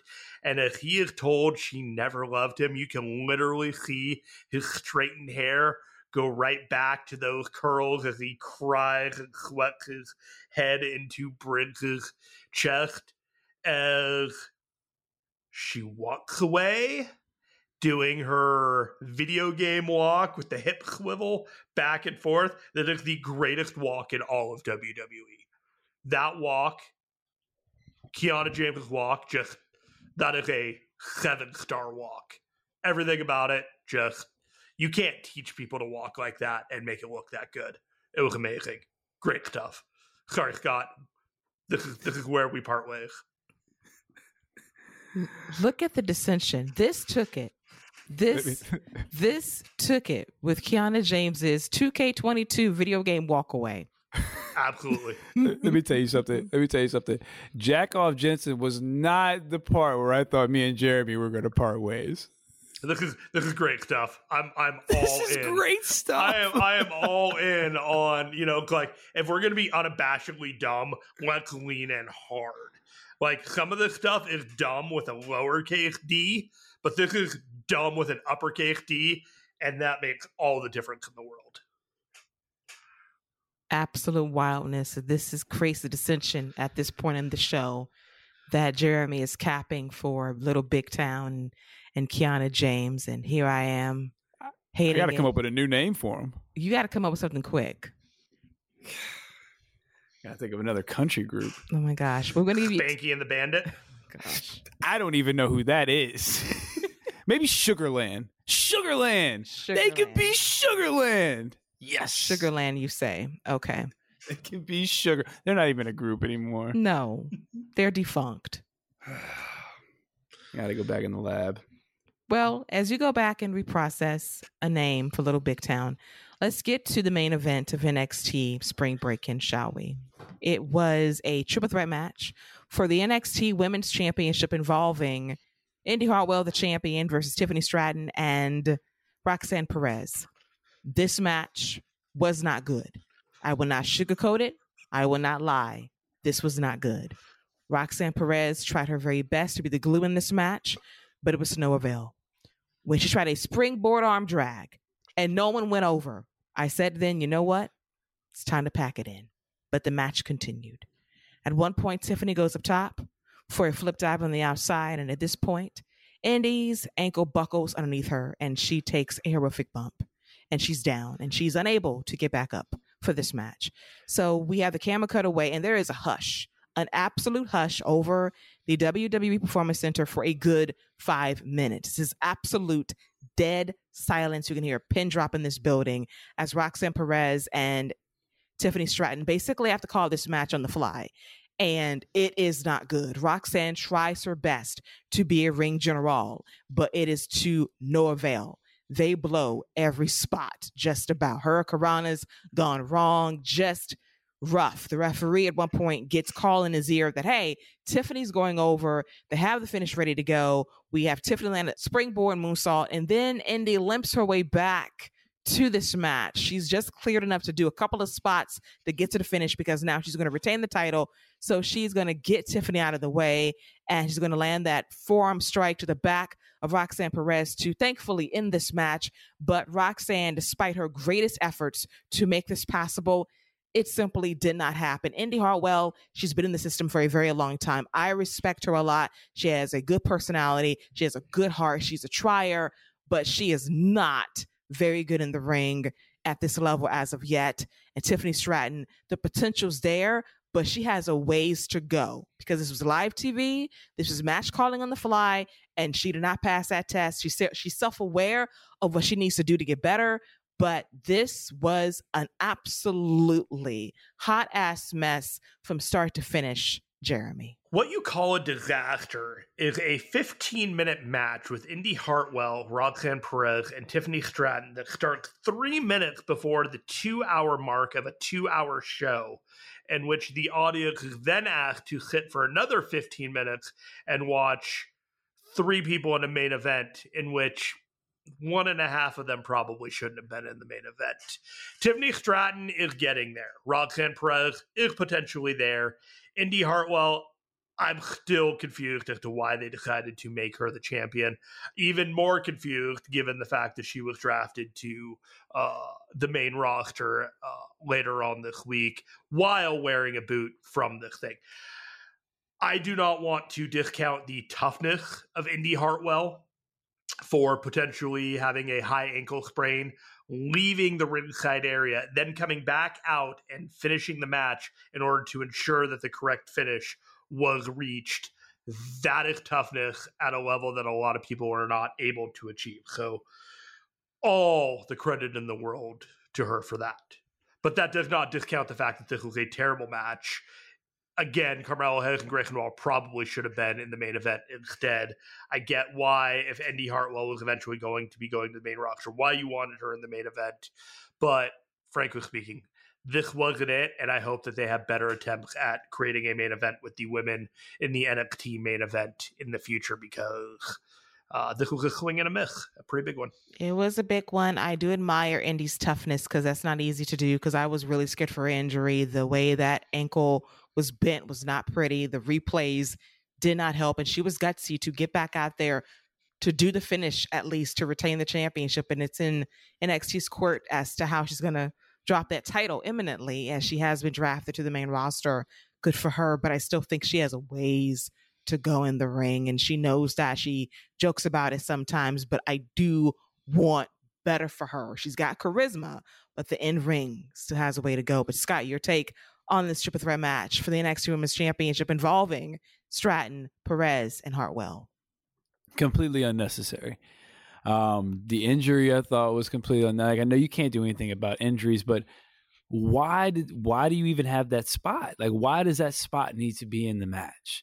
Why do you have to have somebody take a dive in every title match? That does that doesn't need to be like the, the the standard trope that you have in a title match. I know Tiffany can fly. Let her fly in the ring then. Let her just do the crossbody in the ring. Why why are you having somebody who you know take these kind of bumps like i I just don't. Sometimes I just question like why they need to have these crazy matches or do these crazy unnecessary things. You know, at this stage, you're you know when you're still and I, I get it. You the only way you can learn to do it is to do it, but it's you need to where's the vet? Who's the vet in there? Roxanne? Like i, I she's been doing it for a while but i don't know man. I, I just i don't i just don't think I, I feel like a lot of the stuff that they do is just unnecessary and you know you you we talked about there's the injury to Indi Hartwell. Uh, there's something there was a a report going around like currently because Sol Ruca just got hurt too. She just tore her ACL. Like they apparently have like eight women out with ACL injuries, which I think is absolutely crazy to think about. Um, I'm trying to I see. I thought I had it in here, but there's like eight women out right now, and they all have ACL injuries in, in NXT, and I I just think that's what's eh, what's going on with that. As far as is there something going on with the training, or are they doing too much too soon? Because that's just not something that happens that is freaky. Sol Ruca, torn ACL, Nikita Lyons, torn ACL. The Valentina Feroz, torn ACL. See, See? Thea Hail, yeah. she could be injured, but she said she's she's not. Thankfully, that is three ACLs right there. And I've seen people not on TV lately. I do wonder why, and it could be attributed to an ACL injury, and this can come down to training. And I have seen videos of Sol Ruca doing some crazy stuff and she's mad athletic and talented but it is an absolute bitch on your knees doing this stuff. It's dangerous. Amari miller, amari miller another torn acl injury. It is a streak of things regarding strength and training the conditioning the combines all of this shit. I think it's a lot on the women's knee specifically and this is a long litany of injuries affecting the women's division. That's why it's so thin right now. That's why the vets are really nowhere to be nowhere to be found right now, which is a shame. And you got Roxanne, who, who might be at this point the most experienced on the show, not named Katana Chance or Kayden Carter. That's where we are right now in terms of I got experience and Lyra gets some credit as well. But that's how thin things are. I give Wendy's choose some credit too. But that's how thin things are right now. And this injury bug is not helping. And it comes down to the training, the conditioning, the fitness they're going through at the PC. Something's not working right now to have a litany of torn ACL injuries to the knee. That is pressure being applied to the knee. And if that's the case, they need to overhaul the entire conditioning and fitness process in NXT because we named five people off top who are out eight to nine months with knee injuries. And I have never seen that with one singular issue being the ACL. Yeah, I agree. I mean, it's just the strength training, whatever they're doing at NXT right now, uh, that's too much, too fast because uh, you're supposed to be getting people ready for the main roster and healthy and conditioned for it, not pushing them to such a point where they break and hopefully that you know what their breaking point is so you can avoid it in the future. That that that's not good coaching. Not at all. And that needs to be completely revamped if that's the case moving forward. It's been talked about before regarding the Olympic training at the PC. If these injuries continue, it's time to overhaul the entire thing at this point. But it was a rough spring break in. Not going to lie, this was not a very good show. There were some glimmers here and there. This was a weak week episode of NXT with injuries on top of it, with call ups incoming via the WWE draft, which we'll get to right now very quickly as I run through night one of the 2023 WWE draft. So, notable rules this year. It wasn't that 3 2 rule for Monday Night Raw. We're the longer show. We get more picks. They cheated a bit because factions remain intact mostly. This was two for Raw, two for SmackDown each round four rounds total. We had some special guest presenters for draft picks. It was very weird that we had SmackDown and Monday Night Raw being represented as a singular entity. There was a war room for both shows, and we don't know who's running both shows. Definite choices on that. But let's run through the first four picks for Raw and SmackDown for this draft. Number one, unanimously, was obviously the undisputed WWE Universal Champion Roman Reigns Solo Sikoa and Paul Heyman being a package deal as a bloodline as the Usos get shaded heading into night two of the WWE draft. To Monday Night Raw is the American Nightmare Cody Rhodes. To SmackDown, this pick pissed me off because here we go again. We got to swap titles. Monday Night Raw's Raw Women's Champion Bianca Belair moves to SmackDown, and then Monday Night Raw gets Becky Lynch to wrap up round one. Scott, your quick thoughts on this and Bianca Belair, unfortunately, now having to swap belts to be retroactively a champion for 400 days for reasons that don't make any damn sense. So, uh, what I'm hoping happens is instead of us getting the the the awkward Becky Charlotte moment with uh, Rhea and Bianca, I'm hoping that maybe they just rename the title. She can keep her title, keep her reign, and maybe they'll just you know have it be like the WWE Women's or you know the WWE Women's Championship, and then there can be the the women's title on Raw. That way, she can keep her that run. Because uh, I mean, what does that mean? Does she does she get another reign? Does her reign end? Does she get another reign when they swap the belts? Like, how does that? You know, I've never quite figured out that part either.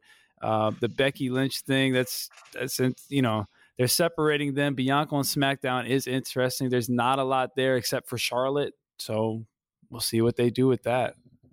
All right, Jeremy, your take on round one of the draft.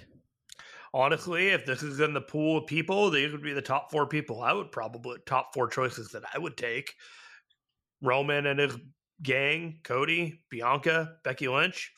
Yeah, I mean, they're Rhea's not in this pool. You know, we got the you got the first night. I I firmly believe that the draft should be a special event. It should be on its own night, and you should just go up and down the roster, SmackDown Raw, SmackDown Raw, back and forth, get it all done in one night, and then just hit the ground running.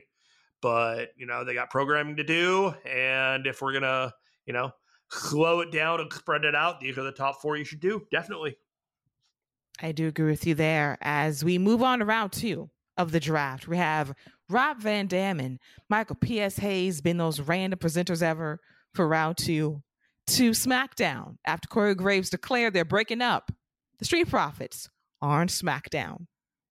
All of Imperium have moved to Monday Night Raw. Edge moves to SmackDown, and Matt Riddle stays on Monday Night Raw. Jeremy, quick takes on these picks. When Imperium went as the first pick of the second round, I'm like, oh my god, Gunther! Uh, they have huge plans for Gunther. Uh, that was just such a a tell for them.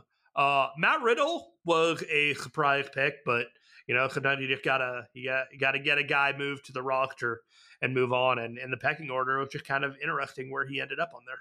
Yes, Scott, your take on round two of the draft. Um, I like Edge going to SmackDown. I think it's he's going to challenge Roman one more time. That's uh, to me, and I will talk about it again at the end. But this just felt like SmackDown loaded up with some guys that could challenge Roman. Agreed. And on top of that, my favorite announcer in the world this day and age, Samantha Irvin, is going to absolutely kill Edge's entrance when it's time for her to do his in, in, in ring introduction. She gonna say that with her whole chest. Her whole entire chest. I need I need that videoed. I need that captured. Yes, she's pack that diaphragm. Oh hey, she. Hey, I, I, I've seen some people like give some some pushback on her, which I completely don't understand. Oh, no. I I think she is absolutely fantastic. They're just haters, man. They're haters. Yes. Can't do what you can. Can't I've seen it all do. over, like the Discord and on the like on. The, I've seen it everywhere, and I'm like, how? What? How can you not enjoy listening to her? Like the passion that she has when she's in that. When she does Roman, man, you Come could tell she's like this. This is it. He's the guy, and Bottle I'm- of I'm with it, Haterade man. to people drinking that stuff. I Gotta know. be. I'd be shocked too. Like, really? It's like few and far between with the pushback, but she's great at her job. Hypes up Gunther, hypes up the whole mm-hmm. Imperium crew, the Usos. When she shops them out, she is on it. And to hear her introduce Edge very soon, I'm here for that as well.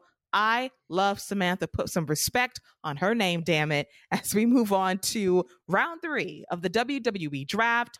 Moving to moving to Friday Night SmackDown is none other than Bobby Lashley, the almighty Bobby Lashley, To Monday Night Raw goes Drew McIntyre. SmackDown, the entire OC, AJ Styles, Luke Gallows, Karl Anderson, and Michin. And remaining on Monday Night Raw. Yeah. Um, Amazing. um, The Miz. Scott, your takes. So, couple things before I before I talk about one of the best draft picks USA Network has made in a Oh, while. shut up. um, you know, um, real quick, you mentioned Bobby Lashley and Drew McIntyre. Are we going to talk about the fact that the Street Profits and Matt Riddle got drafted above them? Mm. Mm. What? Really? I'm not. t- I'm not taking the Street Profits or Matt Riddle above Drew or Lashley in any draft. But I, you know, whatever whatever they want to do.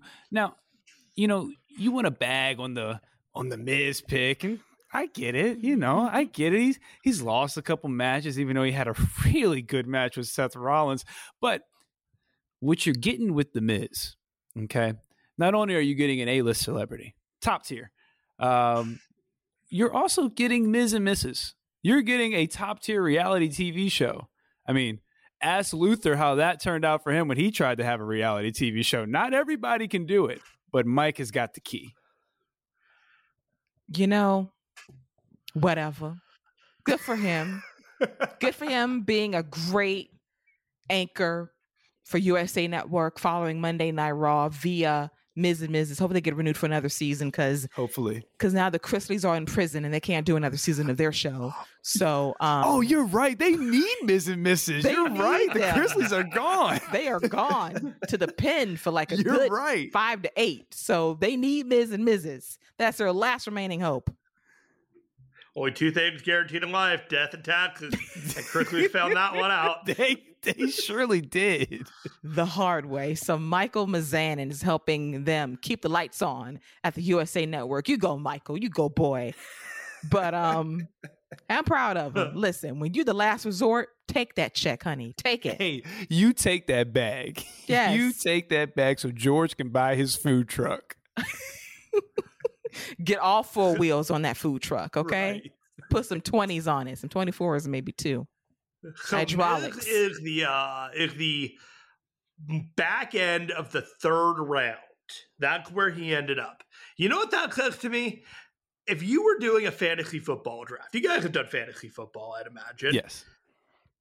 Back end of the third round, you're going for that running back, wide receiver, not not top, not top talent, but you know, gonna get you points, gonna show up a couple of weeks throughout the season and make sure that they deliver. And you know, they've had better days in the past, but you know, there's still a little bit of respect to the name. But you're you're gonna be disappointed that you didn't get another guy. And I don't know if that more accurately describes the Miz as a third round utility pick than anything that I can. I mean, he. I think the role he's in is perfect. He puts over all the baby faces, and whenever a celebrity comes in, he's the guy. So yeah, I, I think that's the spot on analysis. But I just hope he's not like the running back that shits out and basically you wish you didn't pick him there. Yeah, I, I- mean, I'm with you on that. I'm not trying to. Say, I, I mean, listen, I'm as big of a fan as you're going to get, but I'm not trying to see him main event any pay per views anytime soon. But he still can pull out a good match every now and then with the right opponent, and he he does his role well. You know, he can hold, host the segments, and like I said, the celebrities that come in, he's been perfect to work with. He's paid well for a reason. He is a respected elder statesman in all of pro wrestling. I even heard that CM Punk went to apologize to the Miz. That's amazing to me. That so you know what? Good for you, Miz. You you you got some respect on that name. You've done it. Michael Mizanin humbled Phil Brooks. Can I get an amen? Hallelujah. Hallelujah. Let's praise the Lord. We got Phil Brooks on the Wrestling Apology Tour, paying visits to Monday Night Raw and Impact, by the way. Ballhead, apparently. So he's just all around trying to do make goods and apologize and do right and make sure you fly right because, you know, just in case shit goes left, you know that you're you're laying the foundation you said if nothing else, I can always come back to him. I can always go to Impact. okay, just in case I got contingency plans in place because based on what he's doing, um, some people not on board with this Saturday show just yet. the ink ain't dry just yet. That's why Tony's big announcement has been delayed a little bit while longer. Just saying. Now it's time for round four of the draft, final round of the night. We got Damage CTRL, all of them. Bayley, Dakota Kai, or Sky moving to SmackDown. Shinsuke Nakamura moving to Monday Night Raw. And for the first time in recorded history, when that graphic popped up, I ain't never seen shit in the kimono. Never. he looked good though in the kimono. he ain't never wore a kimono a day in his life in WWE, but he looked fly. I ain't gonna lie. That was a sweet picture of him in that kimono.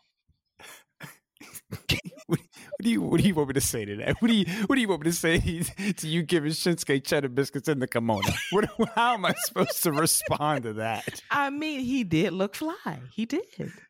He always looked fly, but you're right. Yeah, that was that, that was a nice pick. It was. I mean, we all had to pay for it. It was it was too beautiful, and Croc took it all away from us. Though. I know that bastard, but it was beautiful in the moment. That was a nice kimono. I'm not gonna lie. But then to SmackDown, surprisingly, we got an NXT call up. Two, in fact, it's the NXT Women's Tag Team Champions, the Witches, Alba Fire and Isla Dawn the craft have moved on up to the main roster. Congrats to them. And then we have Scott's favorite tag team, Casey and JoJo, saying, Hey, you ain't taking them to the main roster. We want our belts back on Tuesday. So we got a title match off top. I love the surprise. And then to Monday Night Raw is currently the NXT women's champion, Indi Hartwell, and her walking boot, and she's up there. And we got Grayson Waller, noted heel, hugging Indi Hartwell. So fuck kayfabe doing this. So um, congrats to Indi. So Scott, thoughts on round four of the draft? Um, I, I want everyone to remember that Mike the Miz was drafted ahead of Shinsuke Nakamura. um, so you know, just don't forget that when you do that. Your history well books. Played. Well um, played. Barely by two picks. Hey, hey, when you look back in the history, when the record book printed, hey, that's there. all that matters. that's all that matters. Listen, you know, Casey and JoJo have grown on me. I am surprised that they were not the ones that were actually picked. You know, but I get it. They want to take Hocus Pocus instead, and they're a good team as well. As I really like um, uh, Dawn. I think she's really good in particular. But uh, yeah, this was an interesting pick. The the uh, the Hartwell one still sh- shocks me because she just won the title. Like, why are you calling them up? And you call you you called up literally all the gold in NXT, but you know, anyway. All right, yeah, that's all I got for that. Yeah, that wraps up night one of the WWE draft. We had Shawn Michaels and Road Dogg make these last picks, and Shawn was not happy about his champions being drafted, even though they're getting a bump in pay and more visibility. Thank God for that. And we're going to briefly get into the main event of SmackDown involving a WrestleMania main event rematch featuring the undisputed WWE Tag Team Champions Kevin Owens and Sami Zayn versus the Usos. And if the Usos don't win, they in trouble. They are excommunicated from the bloodline just about. And I think Roman Reigns called in the kill order for Solo to take out his own brothers if they did not win last night on SmackDown. He was putting the tape on the thumb, and Paul was like, You know what you got to do? Behind his brother's back, he was getting ready to do what he had to do, take out his own family.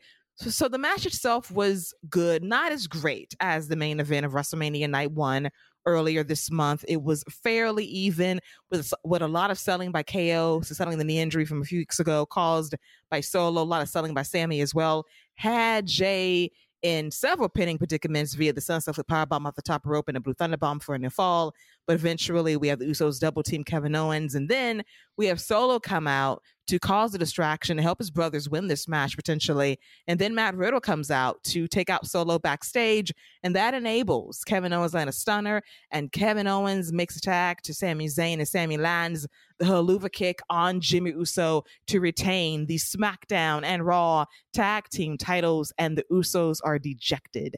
They cannot believe this. They are not drafted yet. They can be drafted on Monday Night Raw. Will they be with their bloodline family? I don't know but the visual of Solo watching over his brothers, wondering, hmm, you got spared tonight. I don't know if you're going to be spared next time when I see you, but that is where the lines are drawn right now regarding the Usos and their association with the bloodline. But Jeremy, your quick takes on this main event involving the undisputed tag team champs and the Usos. I think I think you nailed it. I think this was a really good match. It was not as good as the WrestleMania match that they had, but uh, I am I am firmly starting to get a little wary of the backlash WrestleMania redo portion, and I'm really hoping that we get to take a break between Kevin Owens, Sami Zayn, and the Usos and the Bloodline in general after the backlash event in Puerto Rico. Uh, more than likely, Sami and Kevin won't be in uh, Saudi Arabia for that one, so maybe they'll be having feuding in a different direction. But yeah, it was a great match, probably one of the best matches of the week, and but we're but we're in diminishing return time, and it's time to start pivoting in different directions. Uh, the the majority of what they could get out of this angle for now feels like it has been mined, and they need to go in a different direction. And I think that's where we're at right now. Yeah, for sure. Love your takes on that, Scott. Your take on the main event and where the bloodline goes from here. Really good match. Um, you know, you you both touched on it. It's not as good as the WrestleMania match, but good match, solid SmackDown main event. I, you know, I'm of the belief I want to see you know KO and Sami fight some other teams. Like I thought their match with the Street Profits was really good. So, um, you know, I I want to see more of that. Where the bloodline goes, I don't know because clearly they don't watch TV. So, and their wives and family don't watch TV either because nobody knows that Solo is about to attack them behind their back every time. Uh, so I don't know where they go. You know, from that, it's it's, it's just you know, and I, I am fully expecting them to be separated also. So once they're separated, it's like all bets are off. What is it's just Roman and Solo at that point, just those two. And then it kind of becomes what do you do without Jimmy and Jay because they were such a huge part of Monday Night Raw. I mean, both shows actually, just fill in time, whether it's in the ring, whether it's a beat down. I mean, I can recall Raws where they would open the show, beat everybody up, cut five or six backstage segments, and then main event the show. So it's going to be interesting to see how they go about Jimmy and Jay going forward, especially if they're separated from the bloodline and what their story is with KO and Sami as tag champs. I do wonder that too, because I assume that KO and Sami will be able to float between both shows and they'll be exclusive to one show whenever the draft is finalized. But yeah, that's going to be the T here. Where do they go from here? Where they continue to mingle with Sami because Sami still wants Jay to see the light, and hopefully they can play into that either on SmackDown or Monday Night Raw moving forward. But that is where the new angle lies, and I'm very intrigued by where we go from here, starting with night two of the draft on Monday. But before we wrap things up, let's talk about the supplemental draft, the ongoing draft that went on today on the interwebs that had the timing all wrong. We were all confused. When is the draft picks dropping on Peacock? We were lost and confused. And I noted to my co host today that after today, after what we witnessed, I want to throw the whole draft away because we have some free agents Omos, MVP, Mustafa Ali, Dolph Ziggler, Von Wagner. Triple H tells us it's time to shake things up. It's time to reset the table. It's time to stabilize these shows. So please explain to me why the free agents are allowed to appear on both shows. Scott, tell me why. Oh, I don't know. Man. I, I, I don't know why. Like, what? And also, again, make it make sense. Nobody wanted Omos. Nope. I get. I know the thing is MVP had the contract negotiations to appear on both. I get it. No, nobody drafted Omos. Really? Like, come on, man. What are we doing? Um, you got Indi Hartwell in a boot. She ain't even gonna be able to wrestle for weeks at the least but you don't want a Mustafa, Dolph, or Omos. Like, I don't know. The eh, the the free agent thing is ridiculous. I I would have rather if you don't get drafted to Raw or SmackDown, you go to NXT. Mm-hmm. Why wouldn't you just do that? I think Mustafa Ali would be a nice, f- fresh of breath air in NXT. Him versus Dragon Lee and all these other guys. I think that would be a ton of fun. So, like, there are ways you can do this, just simple, easy ways that you can do this where it's like you're not trying to insult somebody's intelligence. And I know we got to turn it off a little bit for wrestling, but it's like, I'm not an idiot. You know, don't treat me like one. I felt stupid today. I felt dumb. Like I watched this goddamn draft night one, and you tell me, hey, the free agents, guess what? Wild card rules in effect. You can just float your ass around both shows. Do what you will. Don't draft me. Don't draft me then. Yeah. Please don't. So for night two, I encourage everybody, don't draft me. I want to float.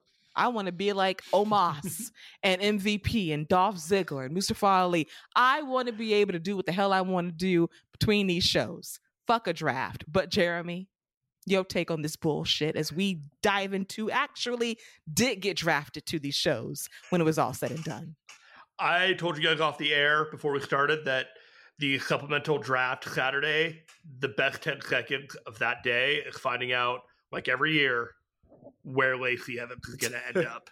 just, just great stuff every time. I'm so excited. Is it going to be Raw? Is it going to be SmackDown? And when I get it right, I'm excited. When I get it wrong, I'm just like, hmm, maybe next year. Maybe next year I'll get it right. But uh, yeah, as, in addition to that, did you know Chelsea Green? Chelsea Green got drafted in the supplemental draft, but Omos did not. Mustafa Ali did not. Dolph Ziggler did not. So, by the transitive property, does that tell you that Chelsea Green is a more important wrestling talent than any of those people?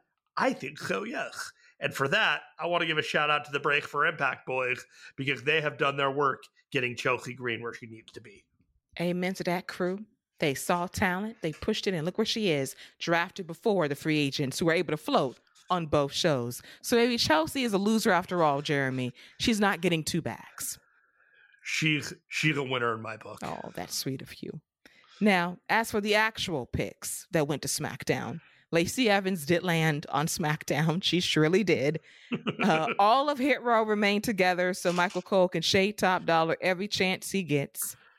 And that wraps up the SmackDown side of things on SmackDown. Then we get to Monday Night Raw, and they acquire all Everybody else. every. you got a three hour show. when I, when I looked at it, because it's like it's it's like three people on SmackDown, then literally you see like ten names on Raw. Like, how did you? Who? How did this draft This happen? is where this is where the extra pick for the first four rounds all ended up. The three two three two, they all ended up at the end of the supplemental oh draft. Oh my god, they found a way to cheat because it was like the the disparity with those graphics. Like SmackDown got five people, Raw got twenty five. Am I exaggerating slightly? Yes, but as Scott said, they got everybody else. They got all of Maximum Male models: Mansoor, Marseille, Maxxine Dupri.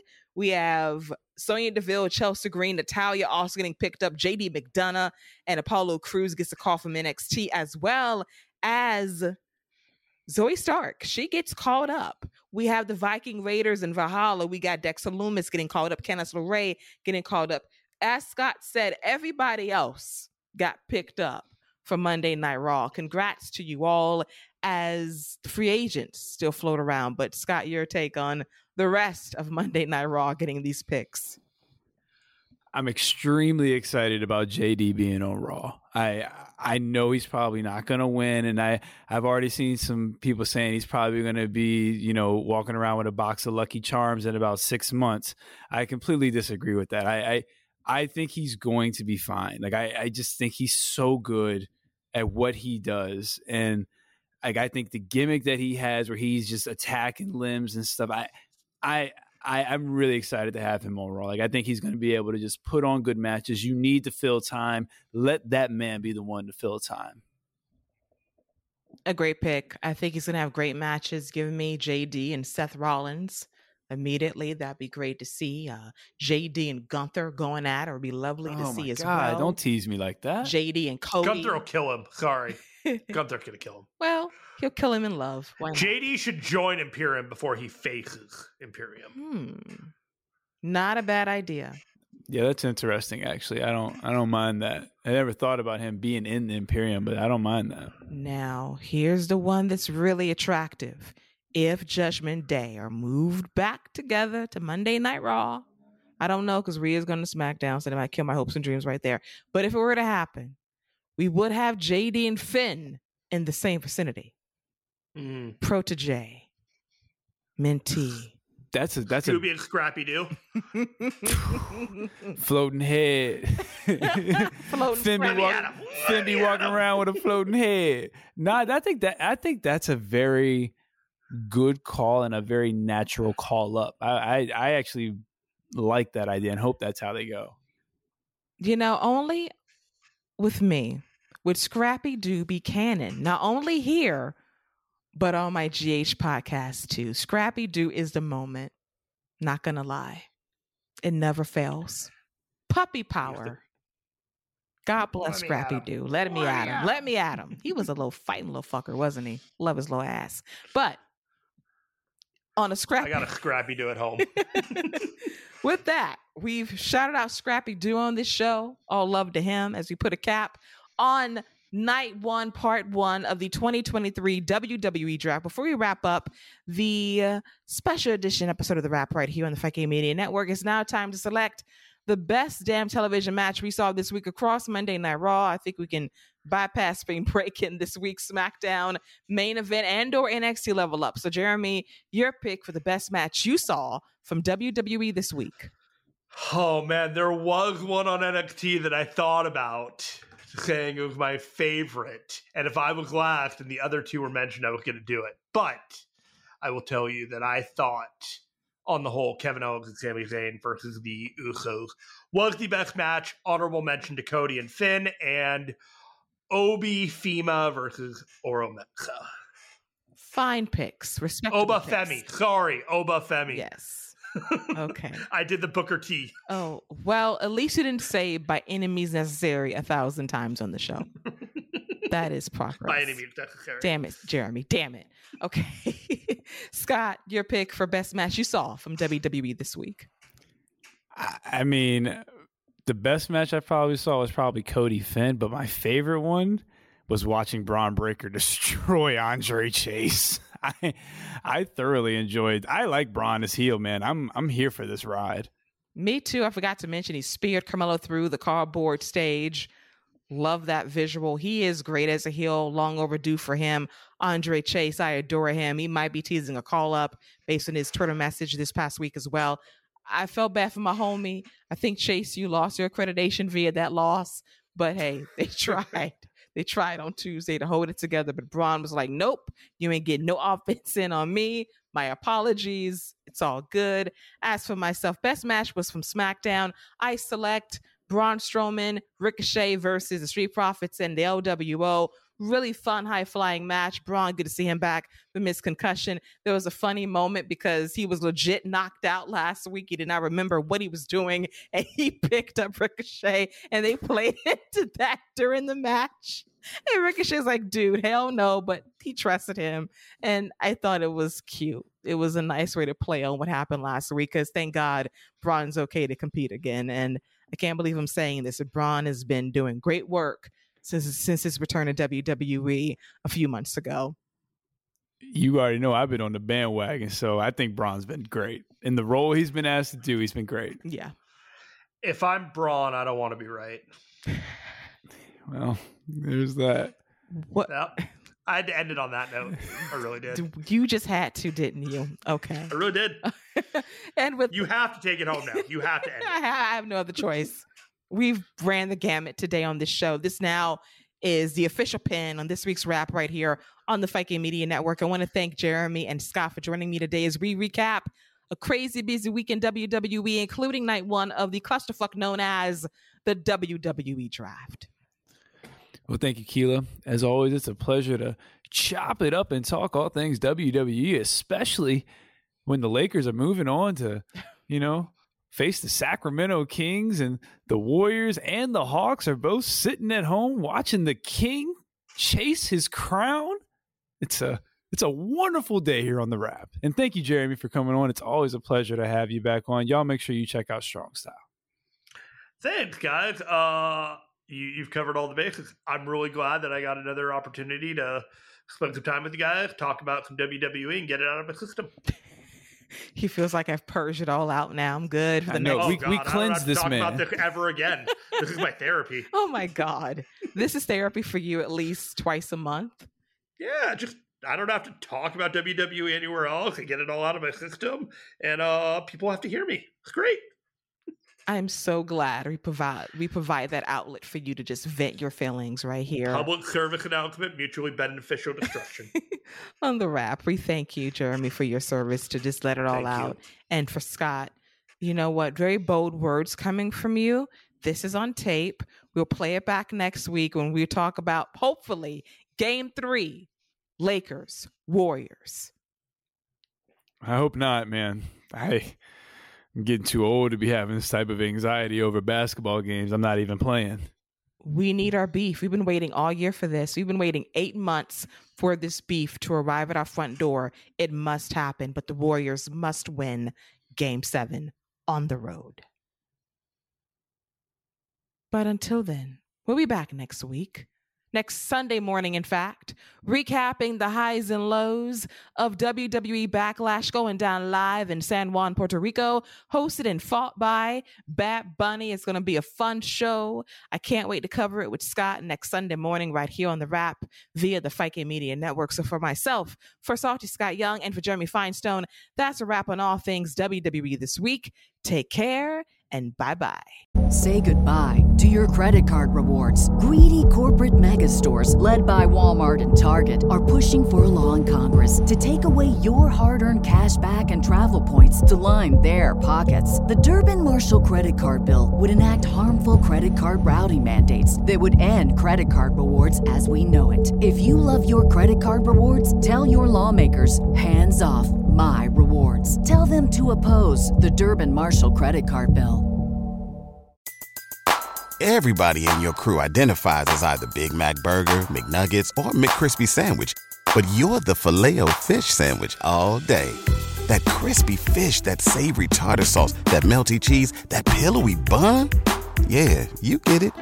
Every time. And if you love the filet of fish, right now you can catch two of the classics you love for just $6. Limited time only. Price and participation may vary. Cannot be combined with any other offer. Single item at regular price. Ba-da-ba-ba-ba.